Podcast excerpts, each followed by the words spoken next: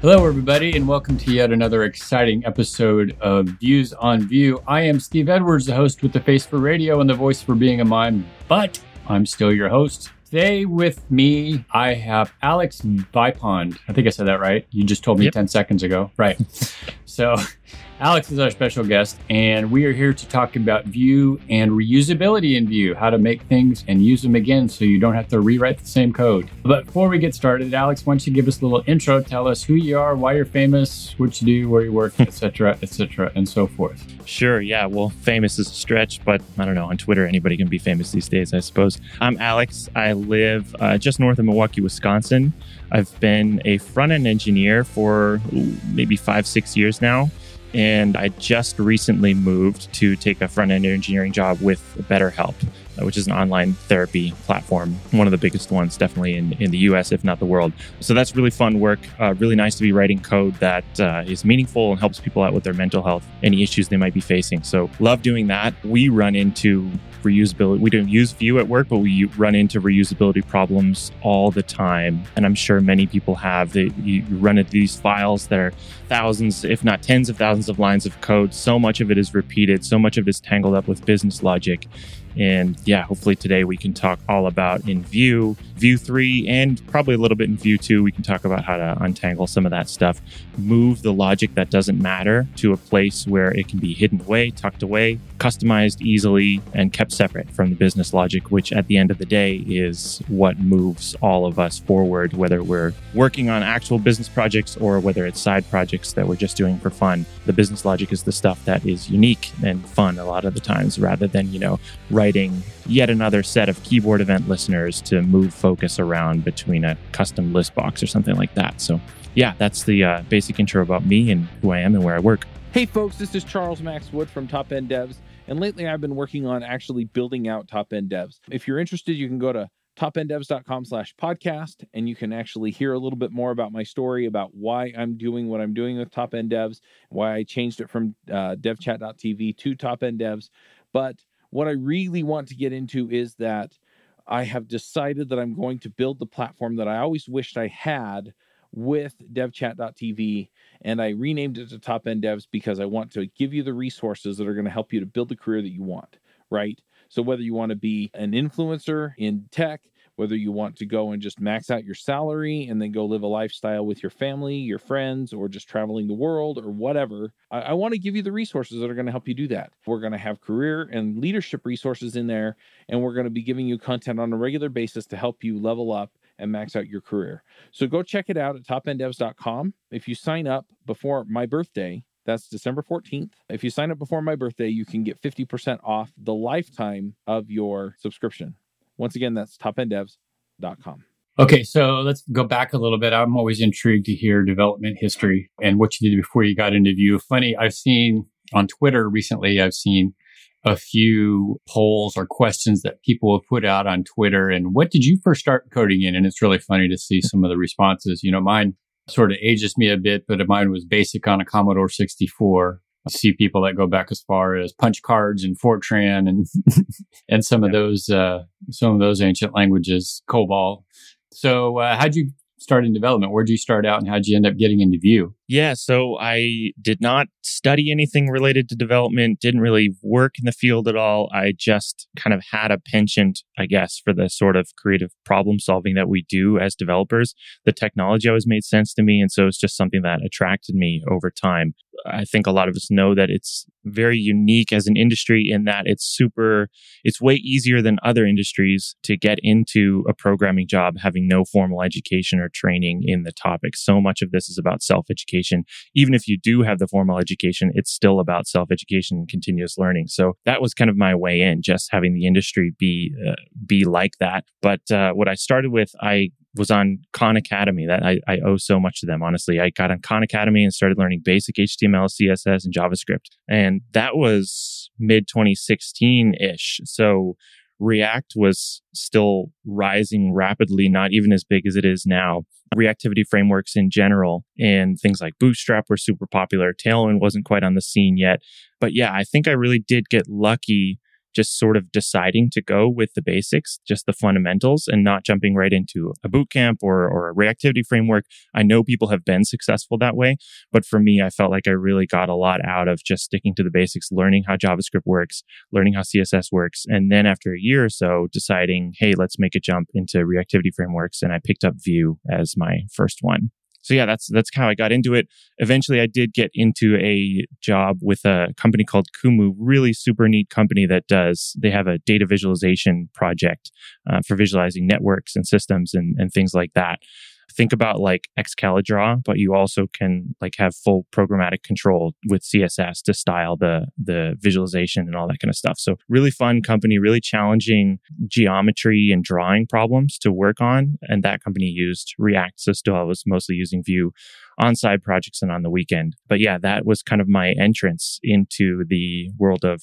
development and uh, front end frameworks and stuff like that. Yeah, I like the, the approach you mentioned about just learning the basics first and then jumping in because I learned, I mentioned this before, where I learned the languages through frameworks. So, for instance, I learned PHP through getting, well, actually learned a lot of PHP just on its own, but then Drupal learned a lot more there. And then I learned mm-hmm. JavaScript first through Angular, Angular 1, Angular JS, what they call it now, is what the kids mm-hmm. call it these days. And then um, Vue, getting into Vue uh, after bailing on the Angular 1 to Angular 2 rewrite. So yeah, I would say that's definitely a, a, better way to go. You find yourself wanting to know the underlying things instead of the syntactic sugar that's on top of JavaScript. Sure.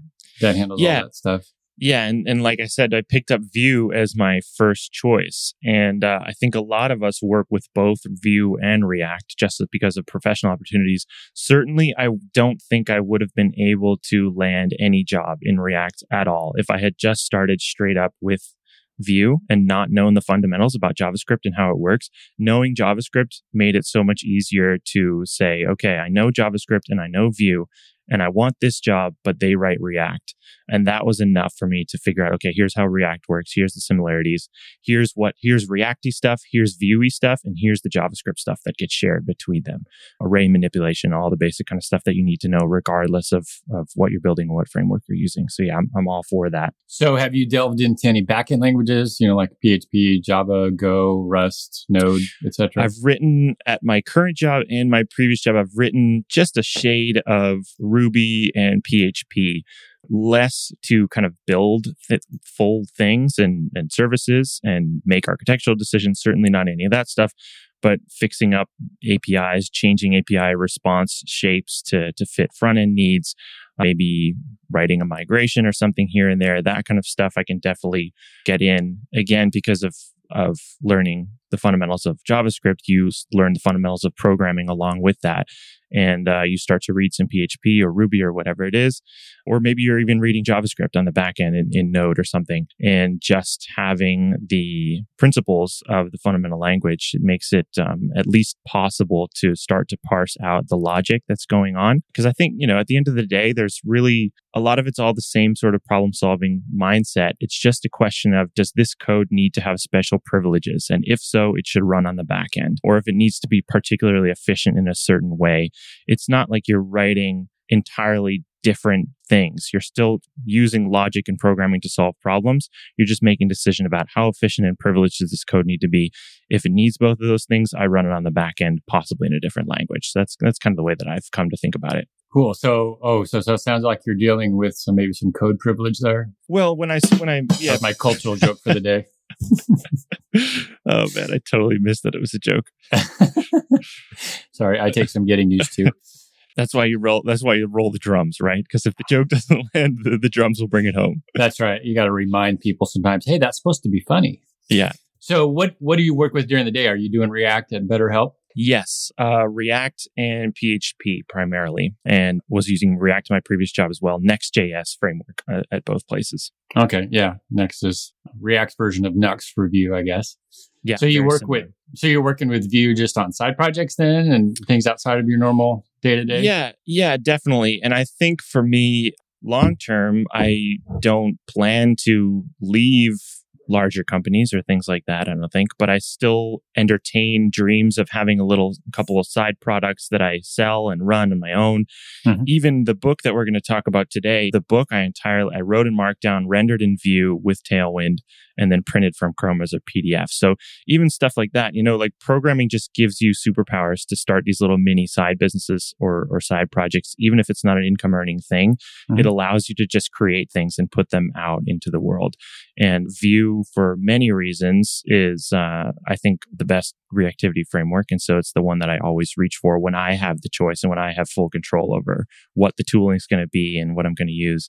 I reach for Vue and then I write a lot of my own stuff with Vue to support the UI and, and stuff like that. Awesome. So, just as a refresher, Alex has been on this podcast before, before my days back in episode 64. And I totally forgot what we talked about. Remind me what. Yeah. Yeah, I talked about really the, I was at the beginning of the journey that I've been on for the last however many years it's been since that episode, always trying to think about making my Vue code more reusable and cleaner and separating different types of logic. But yeah, in that episode, I was talking mostly about renderless components, That's which I, it's a pattern that I still love, but it's one that I've moved away from in my more recent um, open source work for a few different reasons that maybe we'll get into the weeds of. But yeah, it's it's kind of fun to come back and we're we're going to frame this i think in a in a different way and come at it from a different angle. But at the core it's still the same issue of how can we make our Vue code more readable more maintainable more reusable. All right. So with that let's get down into the nitty gritty of what we want to talk about which is reusability in Vue. Now from a just from a gen- general code standpoint i think one of the most well-known principles is dry don't repeat yourself right? Mm-hmm. You don't want to have to write the same code over and over and over that if not necessary, because it's just a waste of time and creates options or opportunities for bugs to creep in and so on. So mm-hmm. you want to write it once, use it, make it, um, what's the term I'm looking for? Configurable, malleable, yep. however you want to do it, and then let it go. Now, on the other, to the other end of that, you don't want to take that to extreme. There are cases where sometimes you do have to repeat yourself for mm-hmm. various reasons. There's a I wish I could find this blog post. I can remember reading it a number of years ago where a developer was talking about how that can be taken too far and how he was on some project and he saw some code and and said, "Oh, this is re- this is being repeated too so much. You need to clean this up and make it dry." And committed the code, comes back and the next morning comes back into the work the next morning. His manager said, "Yeah, you did that and you broke a bunch of stuff." So you need to reverse that. mm-hmm. So that obviously can be taken too far. So with that amazing intro, why don't you talk about reusability, I guess how you see it, and then how we would implement that in Vue. Yeah, so I think, yeah, to your point, reusability is the right concept to strive for for a certain category of logic in our apps. It's fine to, I think often we over componentize and we take chunks of markup or even very small things and turn them into components when they don't need to be and they don't need to be reused in that way. And we have extremely powerful text editors with extremely powerful find and replace. You learn a little, little bit of regex and you can fix pretty much any problem with any sort of repeated code snippet that's throughout your app. So even repeating stuff multiple times is not the end of the world. Usually I try to repeat things and copy paste code until it's painful, which usually is, you know, like three plus times writing the same thing, or the code itself gets to a certain level of complexity, or you want to use it across multiple different projects or publish it on an npm or something like that. And so in cases like that even if you're just using the same thing twice like once in one app and once in the other app that's a pain because now you're like switching between entire working directories or repositories or whatever just to repeat the same sort of thing. So yeah reusability is is an itch that you will start to feel and you'll want to scratch it and there's a lot of different ways in Vue to scratch that itch some of them will work temporarily. Some of them will work for a long time for the long term. And that's kind of what I've been exploring. Definitely happy to go into any of those individual technologies if we want to take it that way. I guess the, the, the initial question would be if, since we're talking about Vue, let's go back to Vue 2. You know, Vue 3 mm-hmm. is, you know, the, the new hot thing and, and is out, but there's still a lot of Vue 2 code out there. Yep. You know, it's going to be for a while. But in Vue 2, how would you, what kind of yeah. tool, what tools would you use to create uh, avoid repeat uh, repeated code or create reusability. Yeah. yeah, definitely. And it's a really good place to start because the reality is that a lot of those tools are still relevant in Vue 3. Even now with the latest minor version of Vue 2 supporting the composition API, and now it's going to be possible to backport composables and all those new fun shiny things, it's going to be able to backport those to Vue 2 with very little, if any, work and make them work and, and use the same patterns and use the new stuff. But still, a lot of the old tools are, are going to be useful. Some of them not as much, but some of them still. So there's directives, for example. I'm sure many of us have at least seen directives. Well, we've definitely all seen them. Things like v-on, v-for, v-bind. All of these things are built in Vue directives. A lot of us tend to use custom directives, whether ones that we import from third party libraries or that we write ourselves. Like, you know, I think a classic example is a, a V focus, for example. You could write a V focus directive that when the page is loaded, if you have V focus on a certain element in your Vue template, that will register as soon as the, comp- the component is mounted and it will then automatically focus that element which is not always necessary if you're if you're using something like an html text input you can use attributes often to just do that. But if you're writing something a little bit more custom, like maybe you're building a custom text input and it's not based on a HTML text input literally under the hood, you need to port that functionality over. And so you could write a little vFocus directive and now you can slap vFocus on the, the div or whatever element it is you're rendering under the hood and you have caught back up with what the browser is gener- is able to do. Sometimes it's better to just use the HTML text input, but there are certainly cases where building your own custom thing is useful. And in those kind of cases, you could use directives to, to import some of that different functionality. So I think my, you know, in that case where I've got something custom, I would generally probably go for a custom component as compared to a directive. What's the benefit of using a, a directive in a case like that? Yeah, a directive is good. Uh, directives generally, in my experience, they're good for logic that performs a side effect on a particular DOM node. And generally you don't, you can't really manage state in a directive either. So it has to be kind of a stateless effect. So a, a really great Vue directive that I came across lately is from the FormKit team and it's called auto animate and so you can you can put this v auto animate directive on a on the root element of a rendered list and then they've got all kinds of different logic working behind the scenes so that when the list changes and re-renders basically on the on updated Vue lifecycle hook it will basically animate, it will automatically animate that transition for you nicely out of the box. I don't know if, what they use under the hood, whether it's JS transitions or CSS transitions, but I know that you get, you can get really nice entrance animations for list items. And then when things reorder, it doesn't just snap into place and kind of create that janky user experience. It actually animates one element and another one switching places nicely. So that to do that, all of that kind of work, which is very complex and a great example of something you would not want to repeat and have to rewrite a lot of different times across an application. You can just put their v auto animate directive on the element and it handles everything else for you. And that's built into Vue 2? That's that's a third party thing. third party. Okay. I think it. I think they've got a, both a Vue two and a Vue three version, but it is a directive. And so, yeah, that's you know that's a good reason to start talking about directives because directives are a feature that is still relevant in Vue three in certain use cases. A lot of people are replacing directives now with composables, and just because you can often use either technology to implement the same kind of thing, like you could you could auto animate a list of elements from inside a composable if you wanted to write that kind of a composable. But you can also write a directive to do that. So for some people, it's like if you write the directive, then it's going to work in both Vue 2 and Vue 3. So might as well have that. And then maybe also write the composable for just Vue 3 users if you want to expose maybe some additional TypeScript support or configuration options or stuff like that. That's a little bit trickier to do sometimes with directives. Okay, so directives is one option. I know some people will frown on this and some people will say it's good. I know mixins is a real common way mm-hmm. to do reusability in Vue that has its pros and cons. You know, the pros is it basically just merges into a component. You can define your props and your data values and your, mm-hmm. you know, your methods and your watches and all that kind of stuff in there. And then it just merges in. So what's your thoughts on on mixins for reusability? Yeah, so mixins, it's like the the classic example, right, of what we're all like quote unquote supposed to look down on and not use anymore.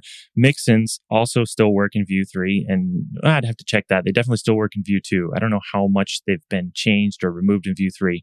Been a little while since I checked that out, but mixins have their place as well, especially if you're writing a smaller project or it's a project with very few third party dependencies, maybe no third party mixins at all.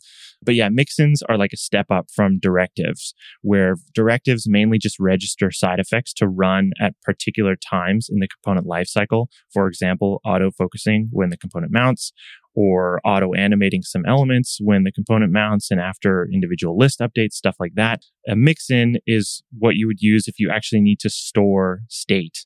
So if you have, I'm trying to think of a good example of a, of a mixin, maybe another one that's a little bit on the simpler side, but still could be done as a mixin.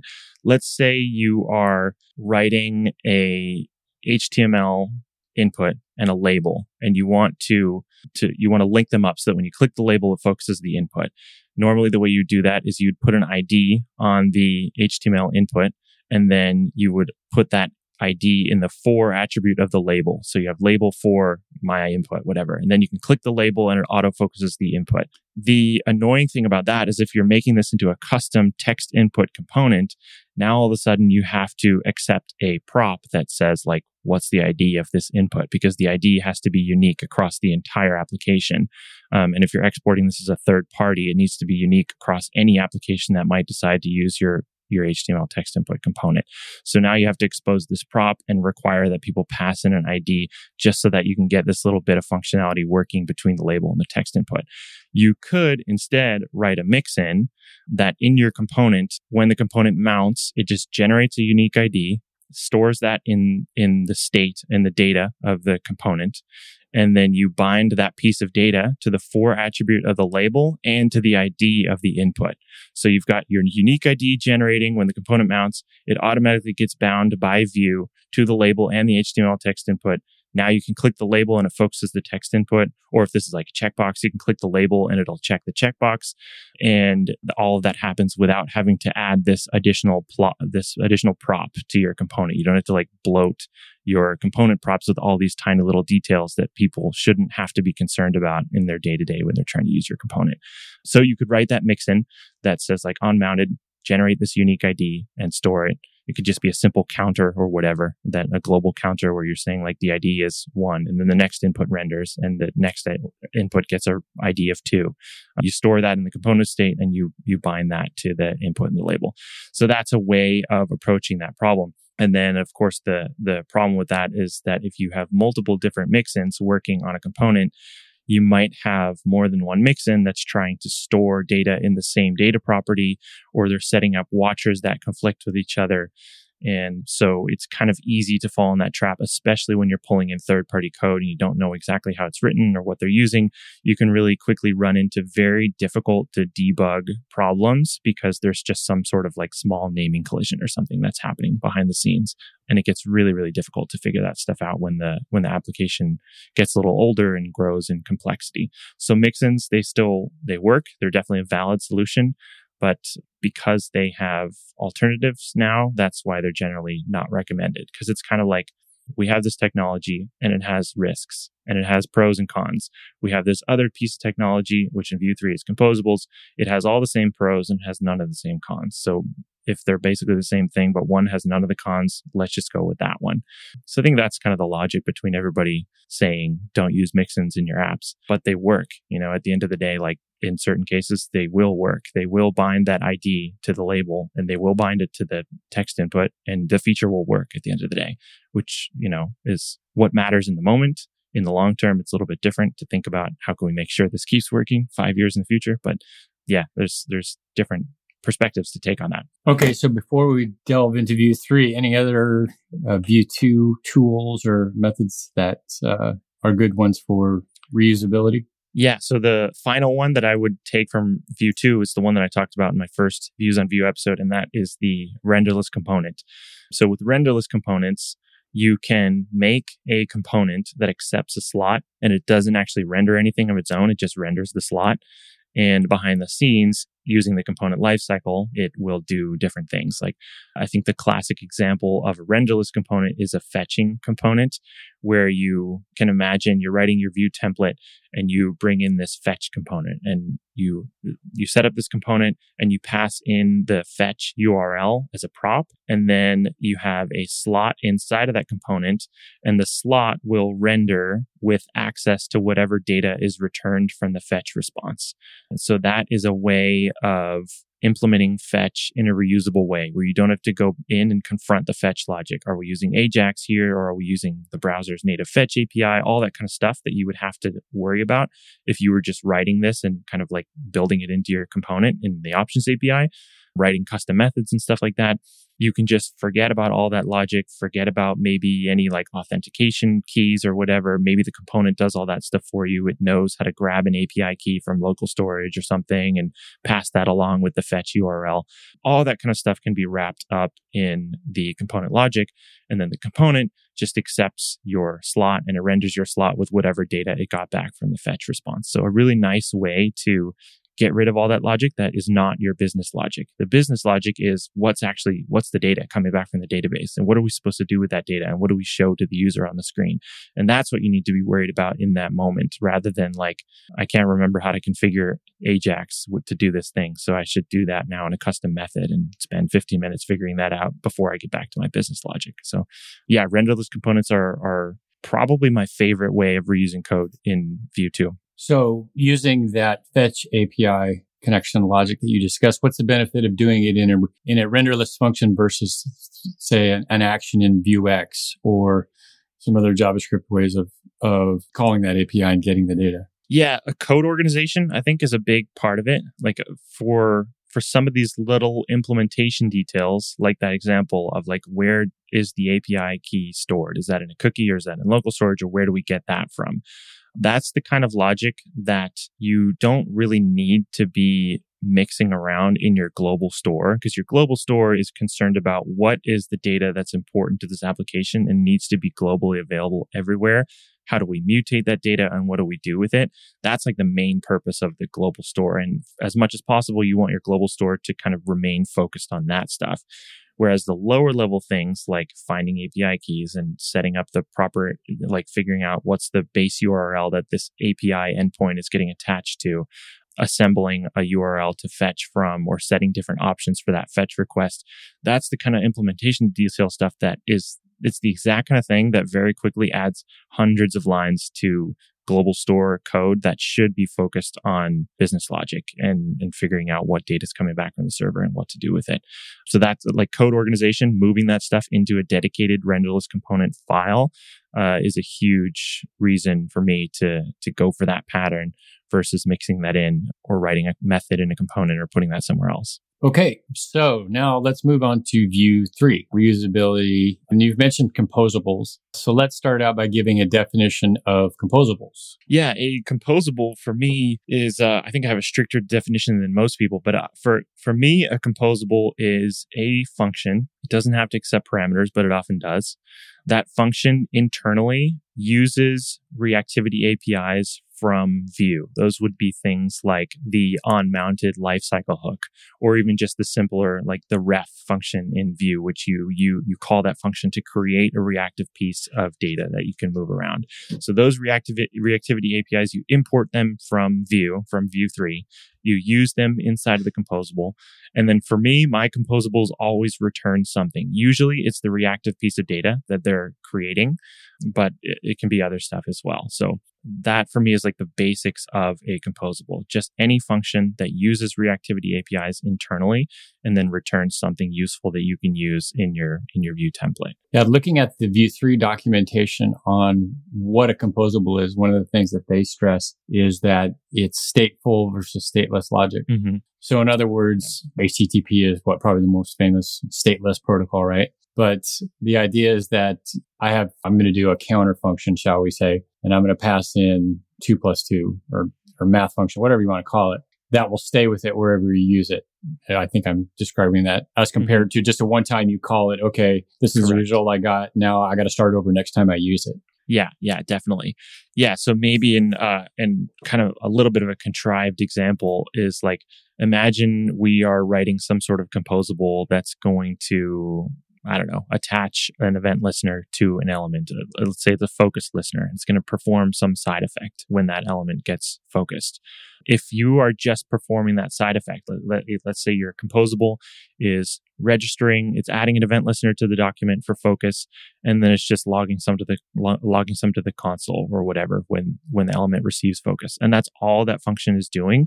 That's yeah, not really quite a composable. You would probably want to use the on mounted lifecycle hook to make sure you're not trying to set up that event listener before the component is mounted or before the DOM is ready and all that stuff. But at the end of the day, it's kind of just performing a simple side effect. And there are other ways to achieve that goal that are probably more readable and, and more obvious. Let's say on the other hand, you want to actually like track the focus status of a particular element. So if that element gets focused, you want to have a reactive piece of data and that data is a string and it changes to focused when the element receives focus and then it changes to blurred when the element loses focus and you could watch that reactive piece of data and you could do other things like add a class to an element that's next to the input or something like maybe you want to change the label color when the the HTML text input is focused or the HTML checkbox is focused. So when that checkbox receives focus, you're watching that piece of reactive data and saying, okay, it has changed from blurred to focused. And so now I'm going to apply this CSS class to the label to change its color. That is a good example of a composable because it's stateful logic. You're actually retrieving, you're like watching the status of this element and you're storing that status. And then you would return that status from the composable. And now you can set up watchers to watch that status and do things like uh, other side effects around that related to that. So stateful logic, it stores some piece of reactive data. It returns that so that whoever's calling this composable can get access to it and do whatever they need to do in their application to, um, to react to that piece of data changing.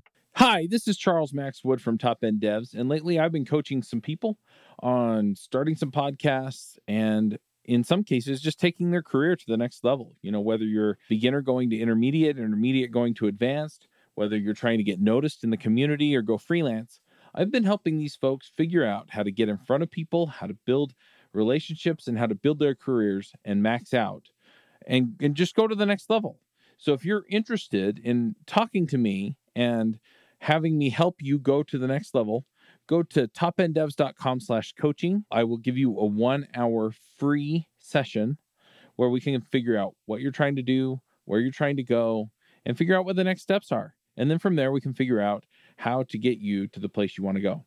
So once again, that's topenddevs.com slash coaching. Yeah, the example they give in the documentation is a mouse tracker. Mm-hmm. Uh, that seems tracks the location of the mouse across the page and and then you can use that as you want. Yeah. So with reusability, you know, one of the things we mentioned earlier was being able to make it, to make it more useful, you need to pass in, you know, parameters, arguments, pieces of data into it, right? Mm-hmm. At times so that it can be used across a, a, a, uh, a broader set of use cases, a broader number of places. So talk about that. How do you, how is that handled is it, I mean, this is basically just JavaScript functions, right? Yeah. So maybe for that mouse tracking example, like let's say we wanted to update the position of mint or something whenever the mouse is moving around, whenever the mouse is like dragging it. Maybe we're implementing some sort of custom drag and drop component. What we could do is set up a template ref. Um, so you, you go to the ref attribute on that element, give it a template ref, and then now you have access to that element in your setup function, you can pass it into the composable as an argument. So we'll say like use, use mouse tracking or whatever. We'll say that's the name of our composable. Use mouse tracking. You pass in your your ref to that element, your reference to that element as the first parameter. And now internally, that function can say, okay, we're going to store the mouse position, X and Y coordinates. We're also going to update the style of this element, like the top and left position or whatever. The, maybe we're going to translate it or something so that it moves around with the mouse. And that would be one way that you could accept a parameter in this composable so that now your drag and drop logic of, of moving this element around or even animating it in some sort of nice way, all of that logic can now move inside the composable instead of being tied up um, in the in the component or in another place where it's less reusable. So that's, that would be an example of accepting an element ref in a composable. There are also other things that you could, that you could accept. Like maybe this function has some sort of animation or transition that like maybe there's like a spring effect where the, the element isn't just like moving around the screen in straight lines, really rigid. It actually like you drag your mouse and the element like snaps to your mouse position and has kind of a little spring. So it kind of like snaps to your mouse position and bounces around a little bit and then settles into place. Maybe there's some sort of like fancy spring animation like that going on um, that you need to build out. That kind of logic you could also implement inside of the composable. There are all kinds of different animation libraries that would be able to do that kind of thing. And, and a lot of those animation libraries accept options for like, for a spring animation like that, like how strong should the spring be? How fast should the element snap into position? And how much time should it spend wiggling around before it finally settles into place and kind of stops moving? That kind of customization stuff you can also accept in the parameters of the of the function. You can set up options, accept different options as parameters, and then pass those options through to um, whatever else, whatever other code you're writing or any third party libraries that you might be importing. Um, just pass those options through and handle them inside the, the composable. So yeah, it's not always about just like accessing DOM elements. It's often about customizing the actual logic that happens inside the composable and and changing slightly back like back to your point about, about configuration we need configuration all the time, even within applications. Uh, and we have to have a way to do that. We have to have a way to configure different logic, especially if it's coming from a third party library. We need to be able to change slightly the way that it works without having to rewrite the entire thing ourselves from scratch. So yeah, composable parameters is what you would use to do that. Okay. So before we move on, anything else to talk about regarding composables in terms of reusability, how to use them, when to use them, maybe some you mentioned a contrived example. What can you think of any, uh, what are some good real world use cases for something for a composable? Yeah. So I am just pulling up right now VueUse, which is the most, at this point, the most famous library of composables. So I'm on VueUse. That's loading up, and I'll grab example from them. Been a little while since I was on this page. I don't know what kind of new stuff they have, but they have all kinds of really good real world examples. They have, for example, a composable that will track the, the user's color mode preference. Uh, so it uses under the hood match media queries to figure out whether the person prefers light mode or dark mode, like at a system level, at their computer level. So somebody on a Mac could go into system preferences and say, I want everything to be in dark mode right now. In your Vue application, you probably would want to then change your website to dark mode to match the user's system preferences. So VueUse, for example, has a a composable that you can use to figure out to basically store the user's system preferences about theme, um, store that in a piece of reactive state. And then now you can watch that piece of state and you can apply different CSS classes to your application based on whether the, pref- the user prefers light mode or dark mode, or if they prefer reduced animation, you can turn off the animations. And so, you know, without this kind of thing, we would basically like the user would load up the app, we'd load it in light mode, and we'd be stuck in light mode until they refresh the app and we have like a way to check their preferences again, maybe. But with a composable like this, with using Vue's reactivity system, we can actually catch in the instant that they change their system preferences, we can detect that it has changed and we can react to that in our application. So the user doesn't have to reload the page entirely to get dark mode. They just get dark mode right away without reloading. Um, so that's a really nice real world use case for this kind of stuff. So, how about from a data fetching standpoint? You know, on the, the very large app that I deal with on a day to day basis, data is a huge part of what we're doing because we're providing that to customers. Mm-hmm. So, would you use the composable just for maybe some straight, you know, hit the API, get the data, return the data? Yeah, totally. Uh, type thing. Absolutely. Yeah, I, I do that often in my side projects. That's how I prefer to do it. I think when we start to mess around with async code, things start to get really tricky really fast. And so for me, I prefer to honestly just forget that await and async were ever introduced to JavaScript and all. And what I do instead is I use a fetch composable and the fetch composable uh, we'll just call it use fetch. You pass in a URL, an endpoint that you're trying to fetch data from. Maybe you pass in a few other parameters that need to be attached to the fetch request or, or customize the fetch method, whether it's get or post or whatever.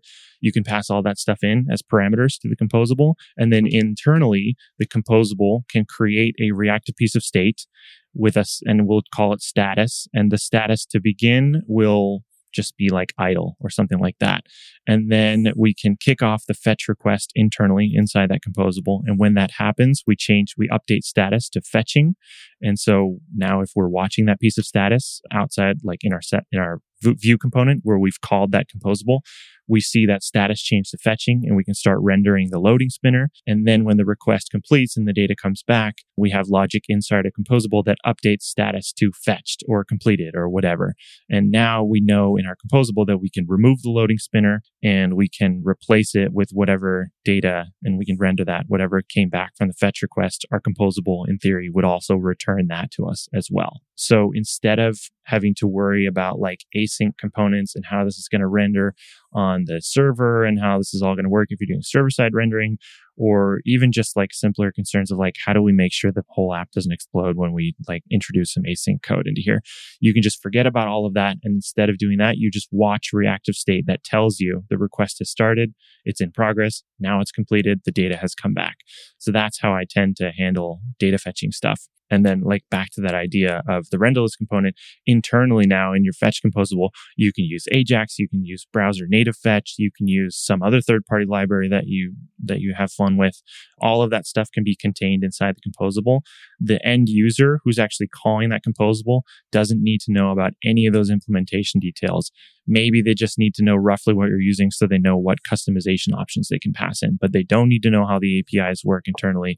They don't need to read the docs for how to use that stuff. They just call your composable, pass in their fetch URL, and they get reactive state back to tell them what to do with that data that they can watch and, and perform side effects when it changes. So now with a composable, using that particular case, can you bind that to data in your components to make it reactive?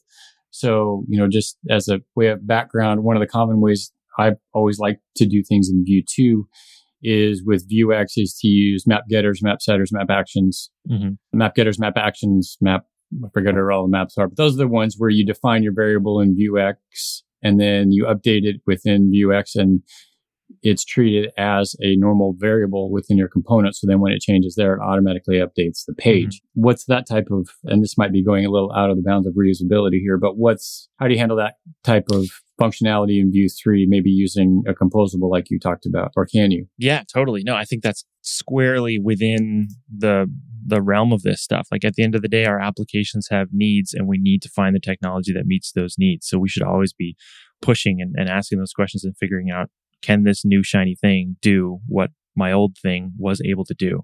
And if so, does it do it better or does it do it worse? So in this case, I think you're kind of talking about just like data watching in general, um, which you can absolutely do from inside a composable. You can import the watch function from Vue and you can set up a watcher on the fly where you, you call watch, um, and you pass in a well you, most of the time you would call this thing called watch effect so you call watch effect and you pass in a callback that internally that callback is going to access some piece of reactive data and perform a side effect based on it whether it's updating storing that information another piece of reactive data or whether it's like logging some to the console or whatever you call watch effect you pass in that callback and that's how you tell Vue whenever this piece of reactive data changes, I want you to run this callback with the most recent value of whatever just changed, something that's coming back from my global store or, or something like that. So it's the same concept as watchers in Vue 2.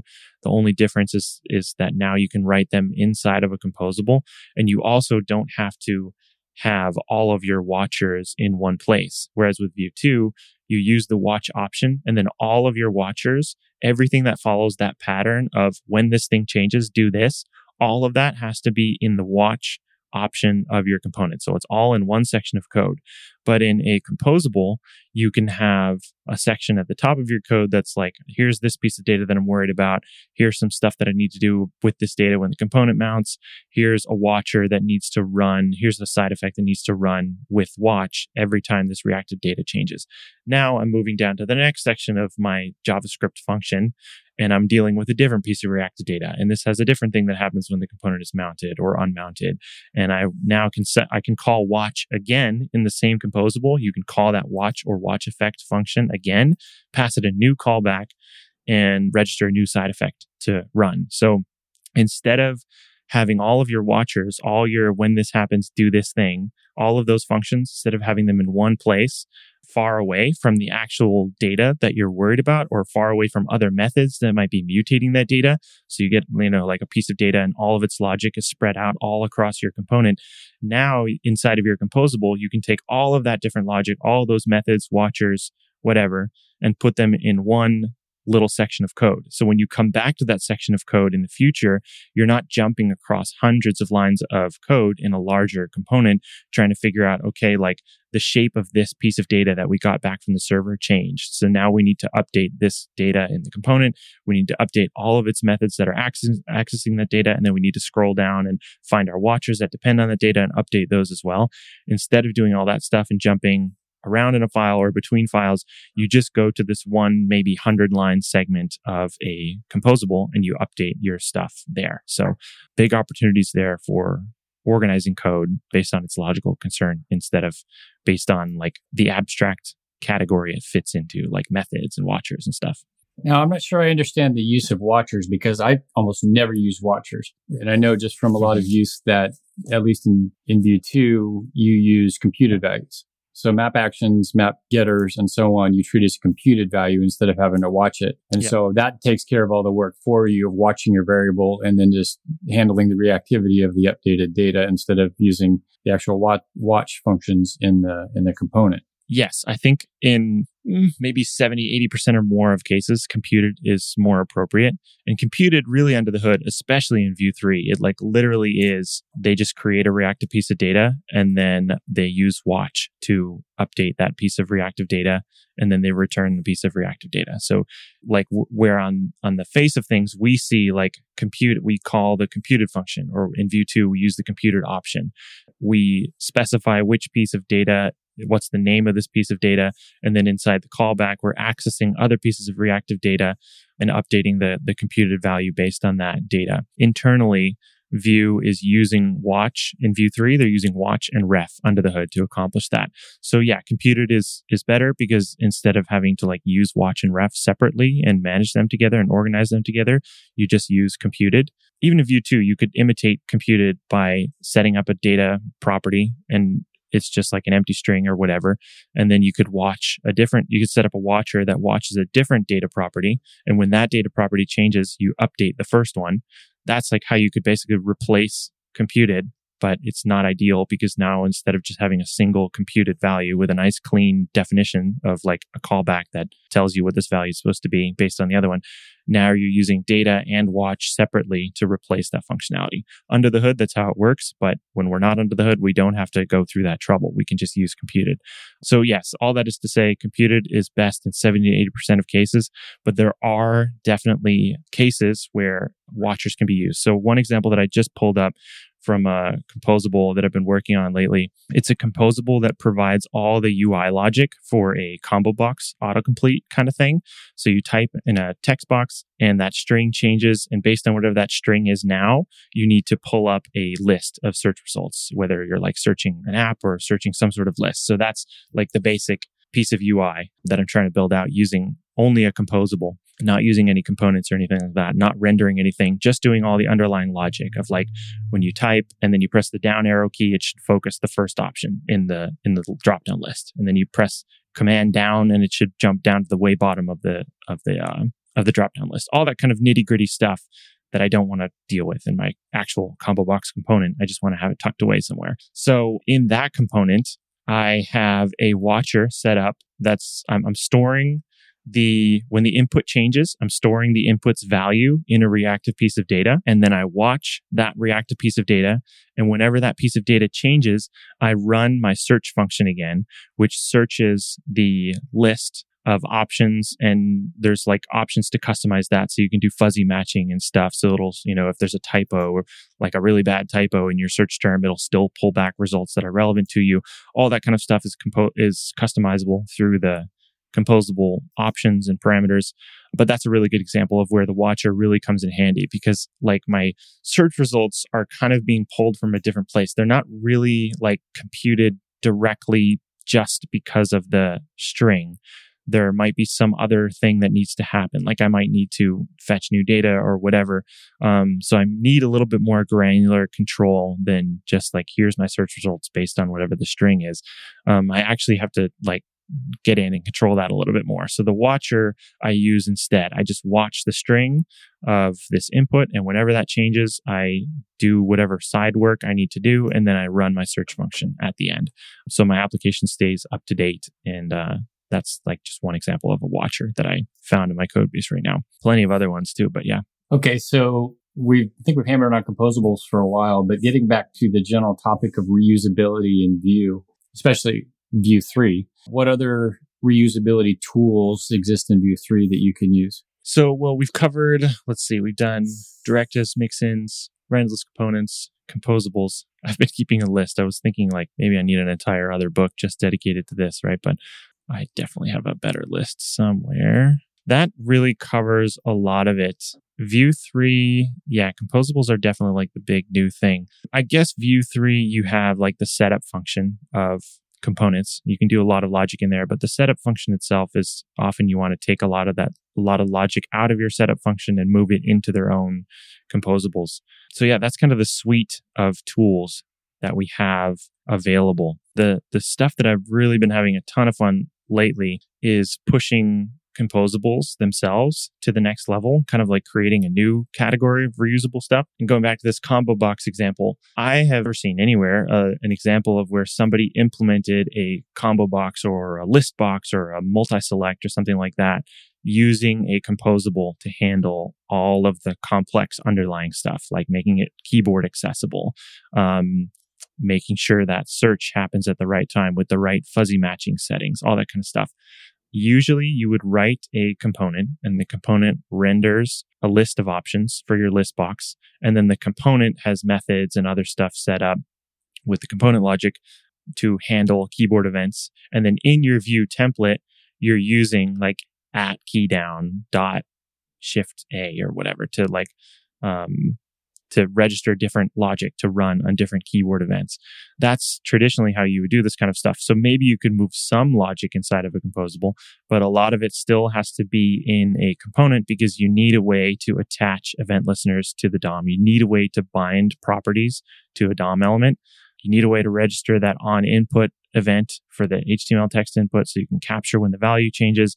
And you need a way to bind the value back to it um, if that value is changing from some other piece of state somewhere else. So a lot of composables don't get too deep into that stuff. But what I've been working a lot on lately for the past maybe year, year and a half or so is changing that and writing what I call function ref composables. And uh, a whole whole other topic. And um, I wrote an entire, like more, well over a hundred page book with an update coming soon on that topic. But the basic idea is inside a composable, it is possible. We like sometimes we forget that we still have access to browser APIs. Like in a composable, you can call element.add event listener key down and register an event listener that way. Whereas most of us would say like, I'm in Vue. so I have to use the at click or at key down to register this event listener. And I think we get stuck in that way of thinking very often, but it's totally, totally possible inside a composable to say on mounted when the component is mounted, add this event listener to this element. And that opens the door to saying, okay, now I know how to add event listeners to elements from inside a composable. So now I can take all this complex logic about like keyboard navigating around a list or God forbid a spreadsheet, which has all kinds of other different keyboard things that you have to be aware of. And you can move all that logic inside a composable, get it out of your components, get it far, far away from your business logic and, uh, and implement it that way. So that's, that was kind of like the idea that sparked a lot of things for me. And that's why I'm starting to write composables like instead of just like use dark theme where we track whether or not the user wants to have a dark theme. I'm writing bigger stuff like use listbox and use combo box and uh, use grid and things like that where under the hood they're doing tons and tons of work applying all these event listeners and, and making sure accessibility concerns are met and figuring out what is the actual data that we care about when these interfaces are changing and how do we track that and update it it's doing all that stuff inside of the composable and then just returning like a giant object full of reactive data and methods that you can use to update that data and all that kind of stuff. And the key thing that really makes a lot of this possible is this tiny little niche feature of Vue 3 called function refs, where we'll back up and talk about template refs again. So a template ref in Vue is when you use the ref attribute to basically store an element in a data property. So you say like ref my element or whatever. And now in the component in Vue 2, you can say this dot refs dot my element. And now using that, you can now attach event listeners to that thing. So in Vue 3, that looks like in your setup function, you say const my element equals ref null or ref undefined or whatever you want. And then still in the template, it looks exactly the same. You find your element and you set the ref attribute to the string my element. And Vue 3 is smart enough to figure out, okay, as soon as the component mounts, this element needs to get stored in that piece of reactive state because they're probably going to run some sort of on mounted lifecycle hook to attach an event listener or bind an attribute or whatever when that element is available. Um, so that's one way of doing it. And I had mentioned before that you can create those refs and pass them into composables as parameters.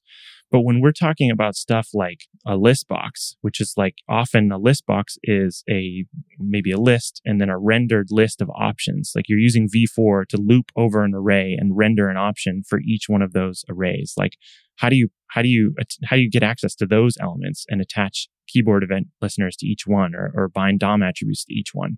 And how do you like pass those into a function as a parameter when there's an arbitrary number of list box options or cells in a table? How do you pass those references into a composable so that the composable can do what it needs to do? And the answer is you can, but you'll just end up with a huge amount of like bloated props and, and function parameters in your composable. Whereas instead you could return a function because it's a little known fact that you can actually bind a function to the ref attribute of an element instead of setting a string to the ref instead of saying like ref equals my element you can say ref equal you can say bind colon ref equals store my element. And then store my element is a function. And when the component mounts, Vue will call that function, passing in the DOM element as its first parameter. So super weird little tiny technical detail that I'll be surprised if anyone understands without listening to that description like 10 times, because it's a really random little thing. But what it allows you to do is inside a composable, you can say const my element equals ref null and then function set my el- or store my element accepts the element as a first parameter. And then it says my element dot value equals element. So just a little function that accepts the element as a first parameter and stores it in that reactive piece of data. And boom, you have access now to that element inside your composable. You can return that function. So you can return the function store my element from your composable.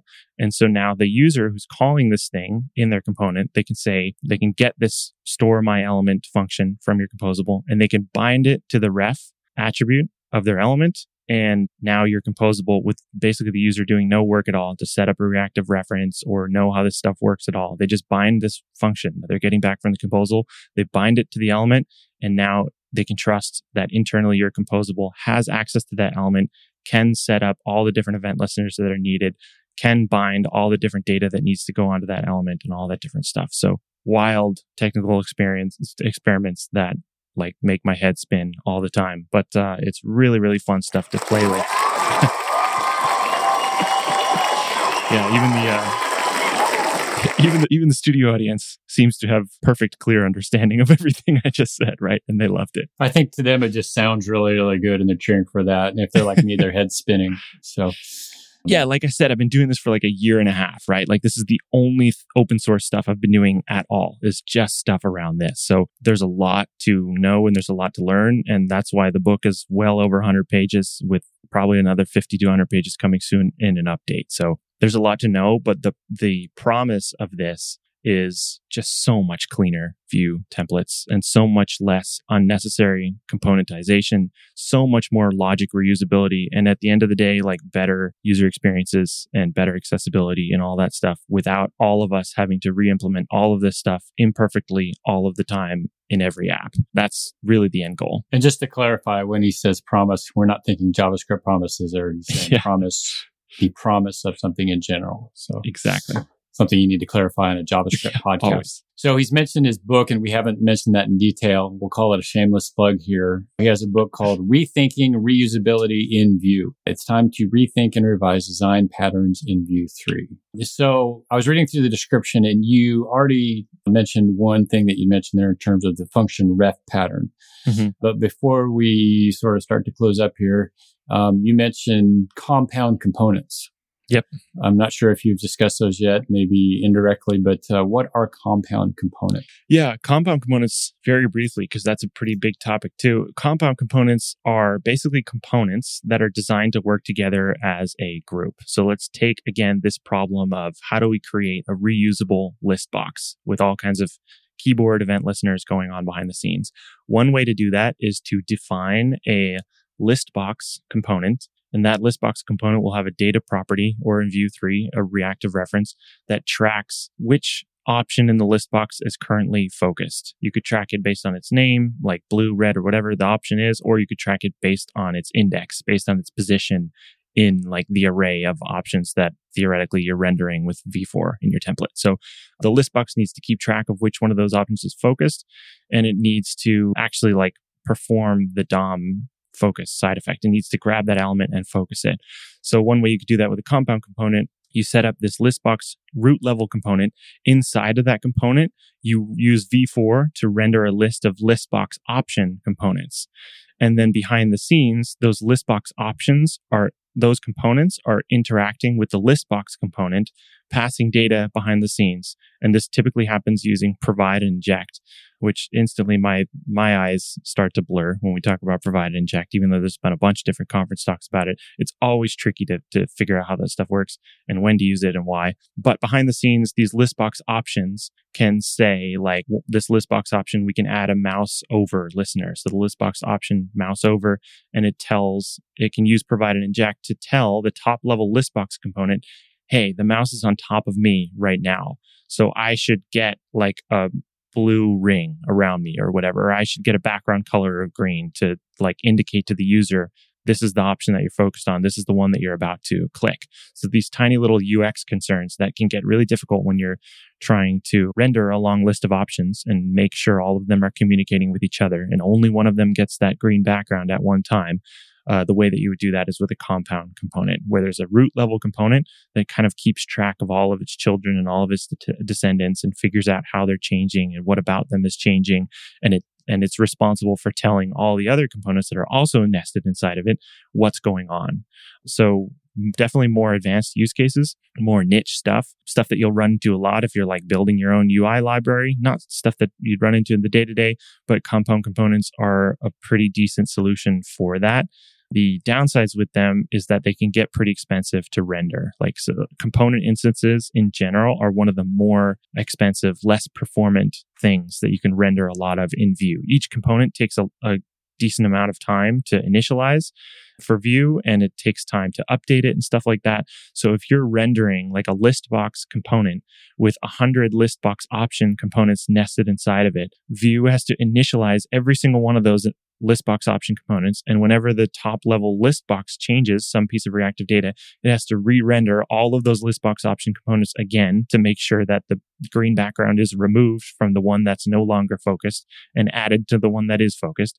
So all this logic starts to get really expensive. And, and we're talking about like milliseconds here. So we're not measuring this in, in minutes, certainly, but you have a bunch of this stuff going on on a page, a lot of these different component instances rendering and changes and, and updating and stuff. And the milliseconds really quickly start to add up. So it's not ideal because reusability and clean code comes at the expense of performance, which is just a, a tough spot to be. It's, it's really not a fun place to be. So with composables, we can sidestep all of that. We don't have to initialize components to make that logic work. The internal code gets simpler because we're not using these advanced APIs like provide and inject to pass this crazy logic around. We're just using simpler bits of the, the Vue 3 API to do that stuff.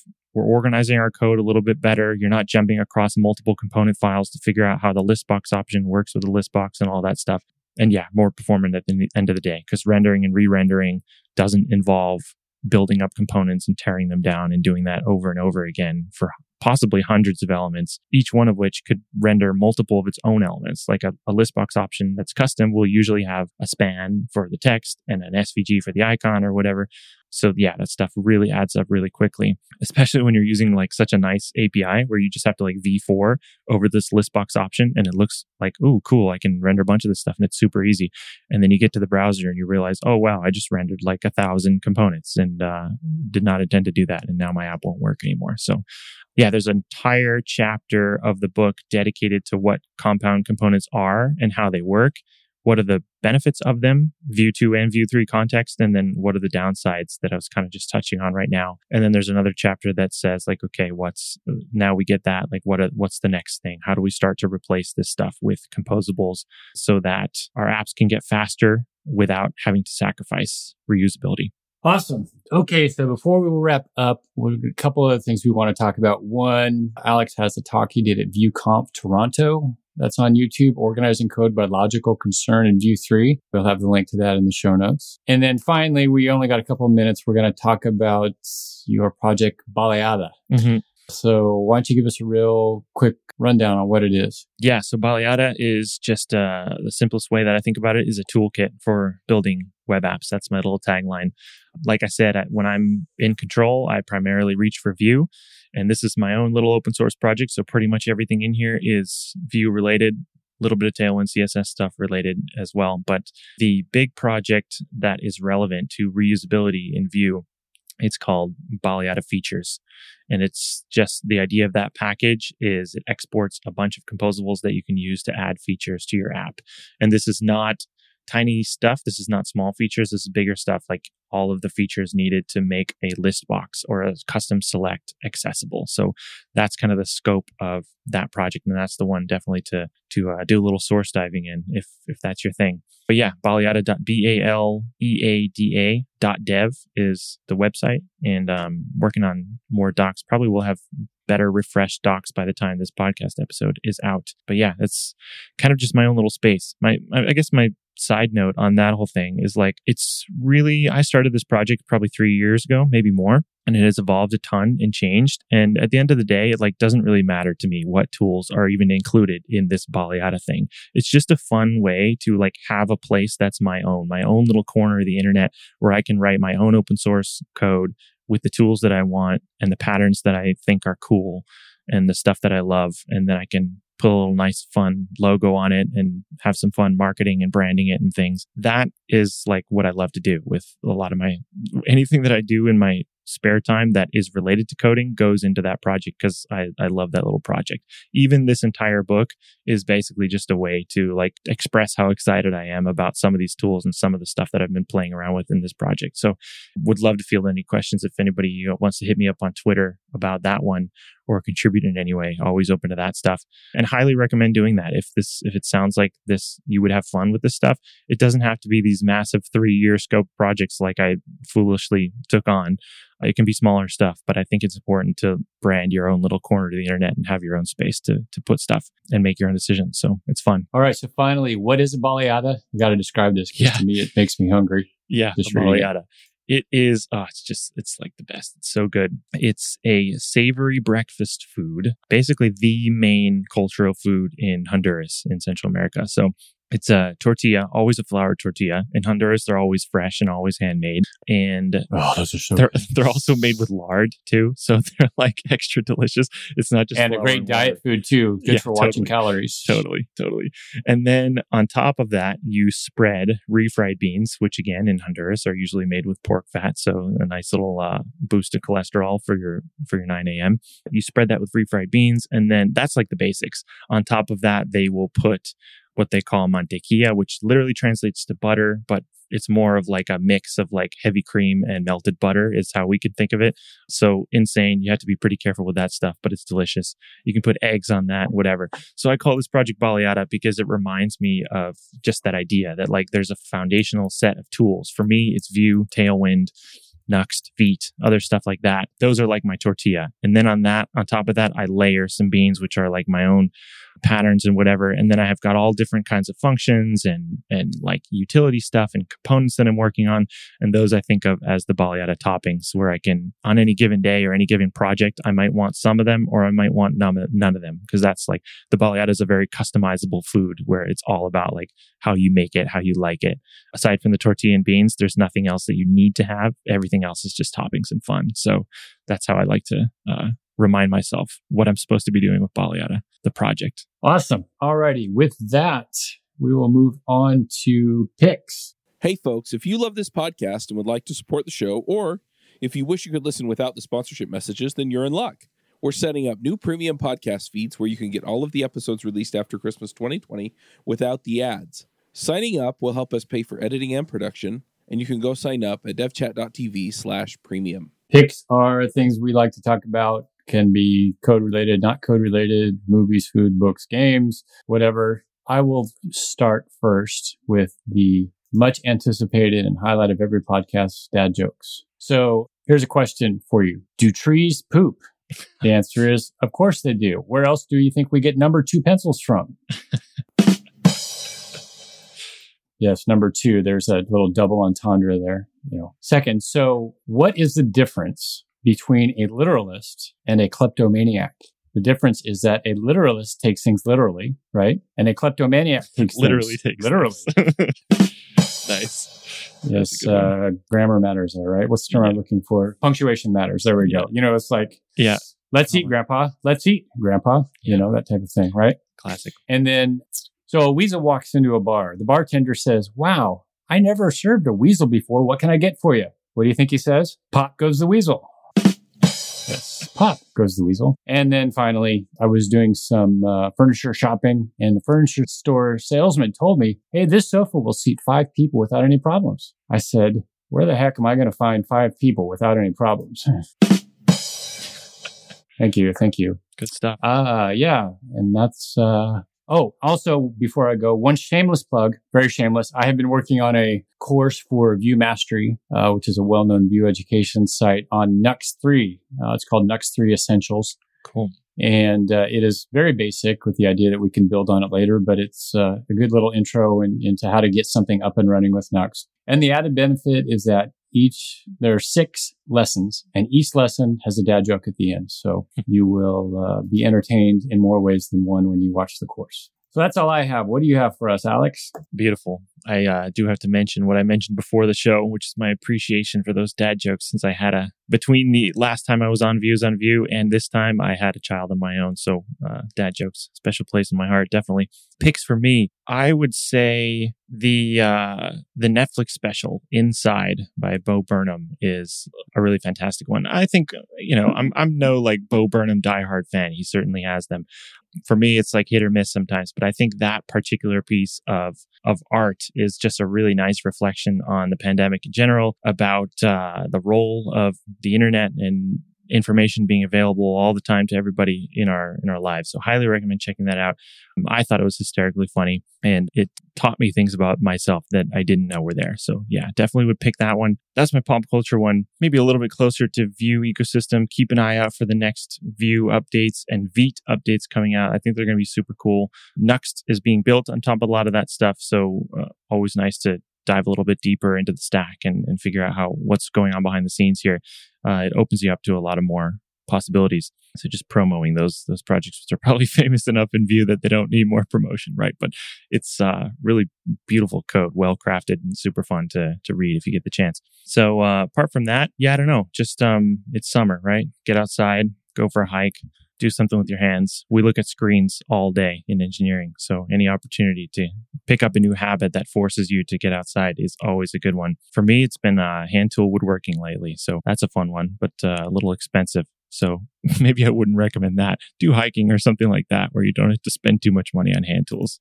Yeah, the wood prices has been spendy too, although from what I've seen, they seem to have been dropping lately from where they were. So that will help some for sure. Yeah, basically the worst time in history to get started with woodworking, but hey, that's where I'm at. Right. Yeah. In terms of summer around here, it's been just a miserable spring. It's been like one of the wettest on record and all the, at least here in Oregon, and all the rivers are running really high and fast and cold. And so it's really messed up the fishing for my friends that are fishermen. But this last week, literally as of the summer solstice, we finally started getting sunny weather. And boy, it came out fast and furious because we've had, it was like upper 90s, you know, Saturday, Sunday, Monday, 97, 98, 99. And of course, two of those days I had weddings, one of them outside. but uh, fortunately, it was in the evening and we were able to be in the shade. So it was actually pretty pleasant. It's sort of cooled down into the 70s over the past couple days. So it's been pretty nice. But I, I, I hear in other places of the country, I've heard that it's been pretty hot, which has made me jealous. But has that been that way where you're at in Wisconsin? Oh yeah, it's uh, hot and humid. It'll uh, probably get more so over the next 50 years. So drink water, stay safe, put sunscreen on. All righty. With that, we've been going a little long, so we will wrap this up. Thank you, Alex, for coming and talking about reusability in Vue. Bandwidth for this segment we is will provided talk by to you all in the next episode. Amazing. Deliver your content fast with CacheFly. Visit C A C H E F L Y dot com to learn more.